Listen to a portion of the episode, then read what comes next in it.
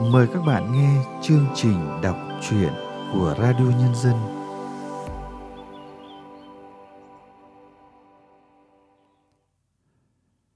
Các bạn thân mến, trong chương trình đọc truyện hôm nay, Radio Nhân Dân xin gửi tới các bạn truyện ngắn Người Chăn Dê của tác giả Lý A Kiều. Mời các bạn thưởng thức qua giọng đọc Ánh Nguyệt.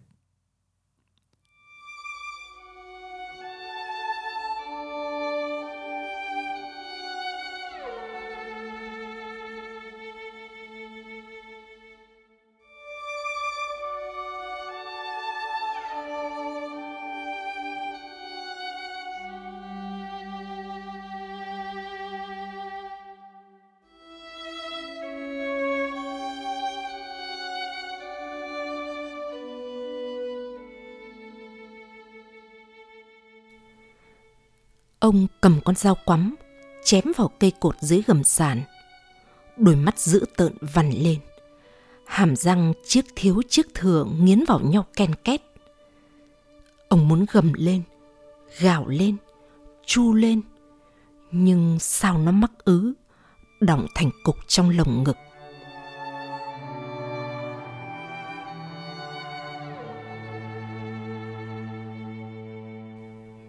Mẹ ơi! Xin mẹ cho con đẻ nó ra. Trên nhà sàn, trong buồng của nương, hai mẹ con đang giành nhau một nắm lá cây. Người mẹ rưng rưng nhìn con gái bụng đã nhô lên trong lần áo mỏng. Mẹ xin con, ăn cái này vào. Không thì bố giết cả mẹ, cả con, giết cả nhà. Tiếng chân huỳnh huỳnh từ cầu thang lên, dẫm xuống sàn gỗ, khiến hai người im bặt. Ông xô cửa buồng đi vào. Nhục, nhục lắm. Một là ăn vào, hai là cút. Nương ngước đôi mắt đẫm nước nhìn bố. Cô đã sai rồi. Nhưng sinh linh bé bỏng đang cựa quậy trong cơ thể không thể bỏ được. Biết đâu ngày mai...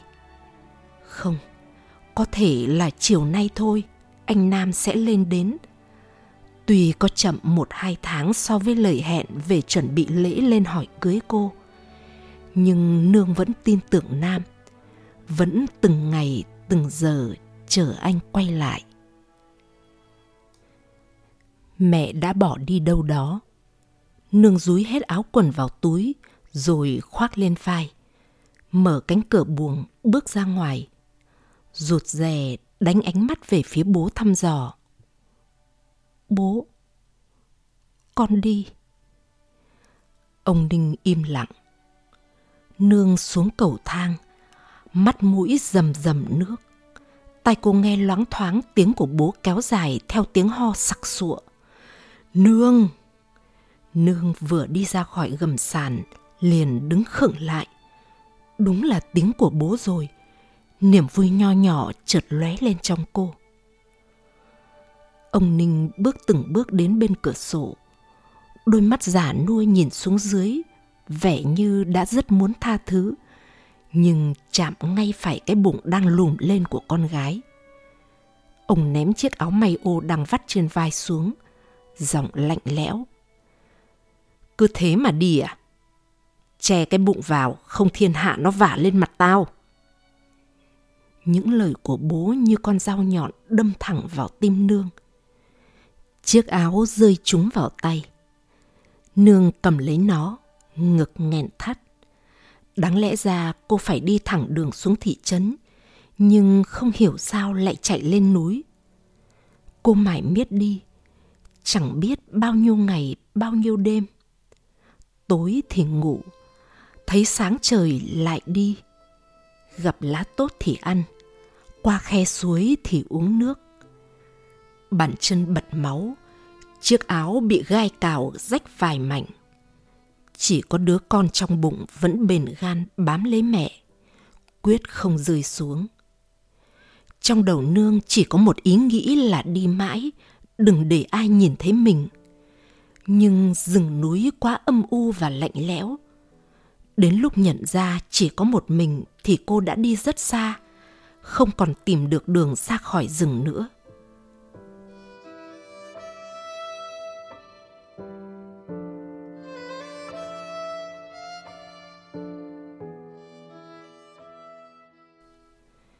nương mừng đến phát khóc. Sự sống đang ở ngay trước mắt, là một túp lều nhỏ dựng tạm bợ bằng cây rừng. Bên cạnh còn có đống than hồng nổ lách tách, nhưng không thấy bóng dáng ai. Nương khấp khởi đi tới. Bên trong đám muội than là vài củ rừng và chuối xanh.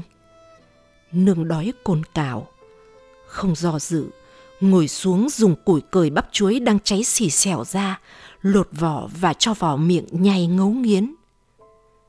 Có ai đó vừa ném bó củi xuống ngay phía trước. Nương giật thót mình. Người đàn ông đứng đó, áo quần tả tơi, tóc dài che gần kín khuôn mặt nhàu nát, dọc ngang các vết sẹo cũ mới, chưa kể bộ râu rậm chỉ hở khóe miệng bàng bạc. Ăn đi, cái này ngon hơn đấy. Nương khẽ lùi lại. Người đàn ông nói, chồng mày giờ có hơn tao không mà sợ. Nương nhìn người đàn ông rách rưới, bẩn thỉu, rồi thoáng cụp mắt xuống nhìn mình. Phải, giờ cô trông thật gớm ghiếc, áo quần tả tơi, đầu tóc rối bù, chân tay chảy xước, da thịt ngứa ngáy. Cô liền đưa tay nhón củ rừng, lột vỏ và đưa lên miệng ăn. Đi đâu mà đến tận đây? Cháu bị lạc đường. Có làng nào ở gần đây không? Xa, xa lắm. Người đàn ông bỏ đi. Một lát sau dắt hai con dê về. Chúng có vẻ sợ sệt khi nhìn thấy Nương. Con dê đực đã già, cặp sừng nhọn hoắt cong vút về phía sau, chòm râu hung hung ngách lên đề phòng. Dê cái có bầu sữa căng cứng, hồng hào báo hiệu sắp đến ngày đẻ. Đôi mắt xanh nõn chuối chằm chằm nhìn cô. Nương phấn chấn hơn khi thấy hai con dê. Ít nhiều thì cô cũng bớt sợ hãi. Trời đã sắp tối, không còn lựa chọn nào khác việc ở nhờ qua đêm lại đây. Người đàn ông hì hục nới thêm một gian lều. Nương cũng xúm vào giúp một tay. Cứ như thể cô biết mình còn ở đây lâu dài vậy. Nghĩ đến thân hình gớm ghiếc, lầm lầm lì lì, nhiều lúc Nương tự hỏi, ông ta đã bao nhiêu tuổi? Tại sao lại sống một mình nơi rừng sâu núi thẳm này? Rồi cô thấy trờn trợn và ôm chặt bụng, mong trời thật mau sáng. Bên kia vách liếp, dường như ông ta cũng không ngủ.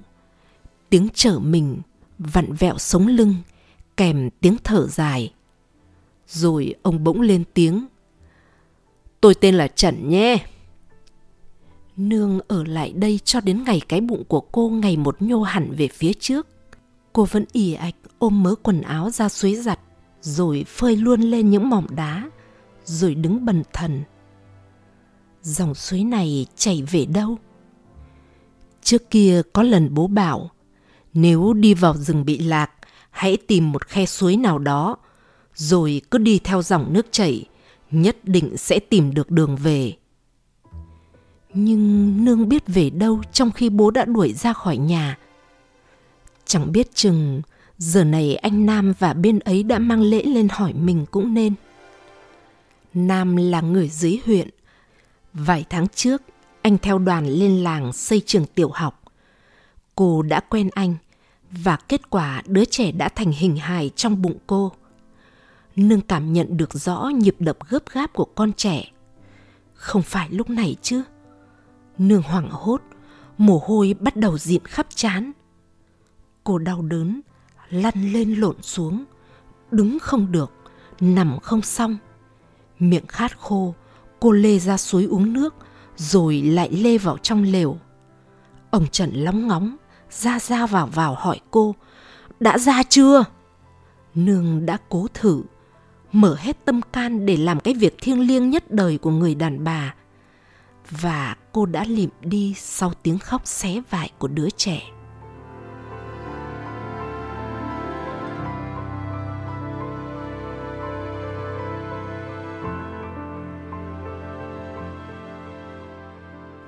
Hoảng hốt nhìn sang bên cạnh tìm con nhưng không thấy.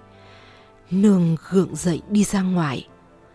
Cô sững sờ khi thấy ông Trần bồng đứa bé trên tay, miệng nó đang ngậm chặt đầu vú của con dê cái. Hai chú dê con đang đùa nghịch trên đám cỏ xanh mướt. Nương đã phát khóc, dùng hết sức vắt hai bầu sữa nhưng chỉ rỉ ra được vài giọt loãng toẹt. Thằng bé khát sữa khóc ngằn ngặt. Nương luống cuống, giật tung cúc áo ấn đầu ti vào miệng, nhưng thằng bé nhất định không chịu bú. Ông Trần nhìn Nương khẽ hất ánh mắt ra ngoài cửa lều. Cô nhìn đứa trẻ khóc thét mà lòng buốt nhói. Còn cách nào khác sao? Vừa gạt nước mắt, vừa xua hai chú dê con ra xa, Nương đưa thằng bé về phía bầu sữa của con dê cái. Cô cậu ngửi thấy hơi sữa, liền nháo nhào quay ngang quay ngửa, há miệng nhỏ tìm đầu ti. Tù một hồi, no nê rồi quay ra nhìn mẹ với ánh mắt non nớt, trong veo, miệng vẫn còn ươn ướt sữa.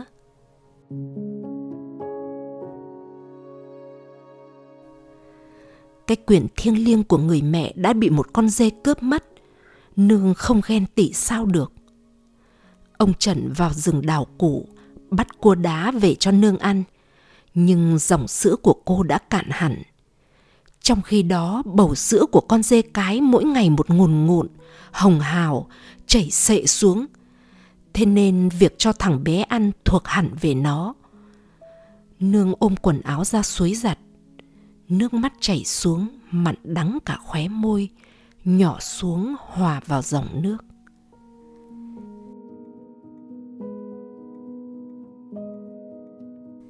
Ngày liền ngày, Nương thường ôm con ra bờ suối, đứng lặng nhìn theo dòng nước trong veo, róc rách xuôi xuống phía dưới, mà không khỏi bần thần nhớ nhà, nhớ người đến cồn cào gan ruột. Nương ôm thằng bé men theo con suối.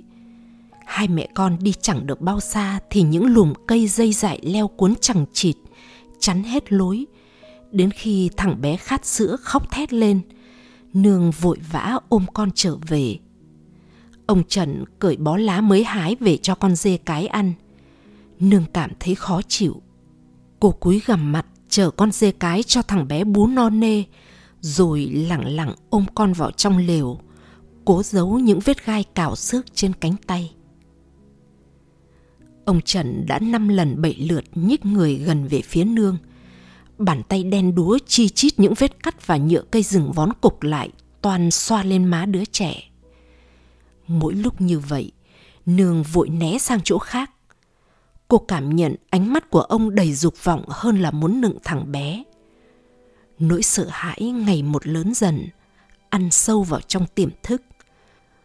Cô thường xuyên ôm con ngồi dựa lưng vào cây cột suốt đêm, cầu mong trời mau sáng. Đôi mắt của Nương nặng trĩu, rồi thiếp đi lúc nào không hay. Trong giấc mơ chập chờn, Nương cảm nhận có ai đó khe khẽ trườn vào gần chỗ mình. Bàn tay thô ráp lần dở lên má, xuống cằm và bóp nghẹt cổ. Nương giãy giụa thét lên một tiếng thất thanh. Đứa trẻ đã rơi khỏi tay. Nương lao ra cửa lều, mặc ông Trần hốt hoảng từ gian bên kia chạy sang. Trong đêm tối mịt mù, Nương cứ vậy chạy, lăn, bò, phá, xé, miễn sao vượt qua được những chướng ngại vật chắn trên đường để thoát ra khỏi giấc mộng kinh hoàng ấy.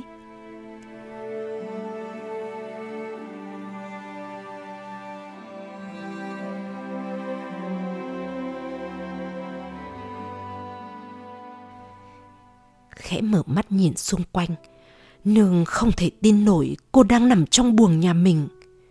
Nương bước ra ngoài, bố đang ngồi tiếp khách, khuôn mặt hể hả, chén rượu đầy tràn trên tay. Nương đi xuống bếp. Mẹ cùng những người phụ nữ trong làng rục rịch làm xôi, bánh, tiếng cười nói ồn ào, rộn rã. Là đám cưới của cô. Nương đã không cố nán lại nhà thêm một ngày để chờ Nam cùng gia đình đem sính lễ lên dạm cưới. Cả hai nhà đã đi tìm cô suốt mấy tháng ròng nhưng không thấy. Bỗng chốc Nương lếch thách trở về, gục ngã ngay dưới chân cầu thang. Nam muốn bù đắp cho cô. Anh tin rằng đám cưới, sự chăm sóc của mình sẽ làm Nương sớm bình phục trở lại. Nương lao xuống cầu thang, chạy ra ngoài. Cô chạy theo con đường mòn vào rừng sâu, nhưng chạy mãi không thấy những cánh rừng đã đi qua. Không thấy con suối, không thấy đàn dê, không thấy túp lều nhỏ, không thấy người đàn ông, càng không thấy đứa trẻ.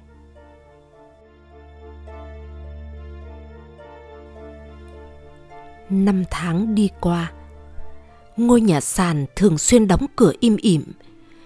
Thì thoảng người ta mới thấy người đàn bà ấy trở về trong bộ đồ rách tả tơi, đầu tóc rối bù, chân tay run rẩy vì đói rét. Nhưng vài bữa sau, bà lại tay đùm tay gói lên đường. Rồi bỗng một ngày, bà đưa về theo một chàng trai chừng mười tám đôi mươi, cũng trong bộ đồ tả tơi, đầu tóc rối bù, nhưng thân thể trông rất cường tráng và có đôi chút hoang dại. Họ lùa theo về cả một đàn dê.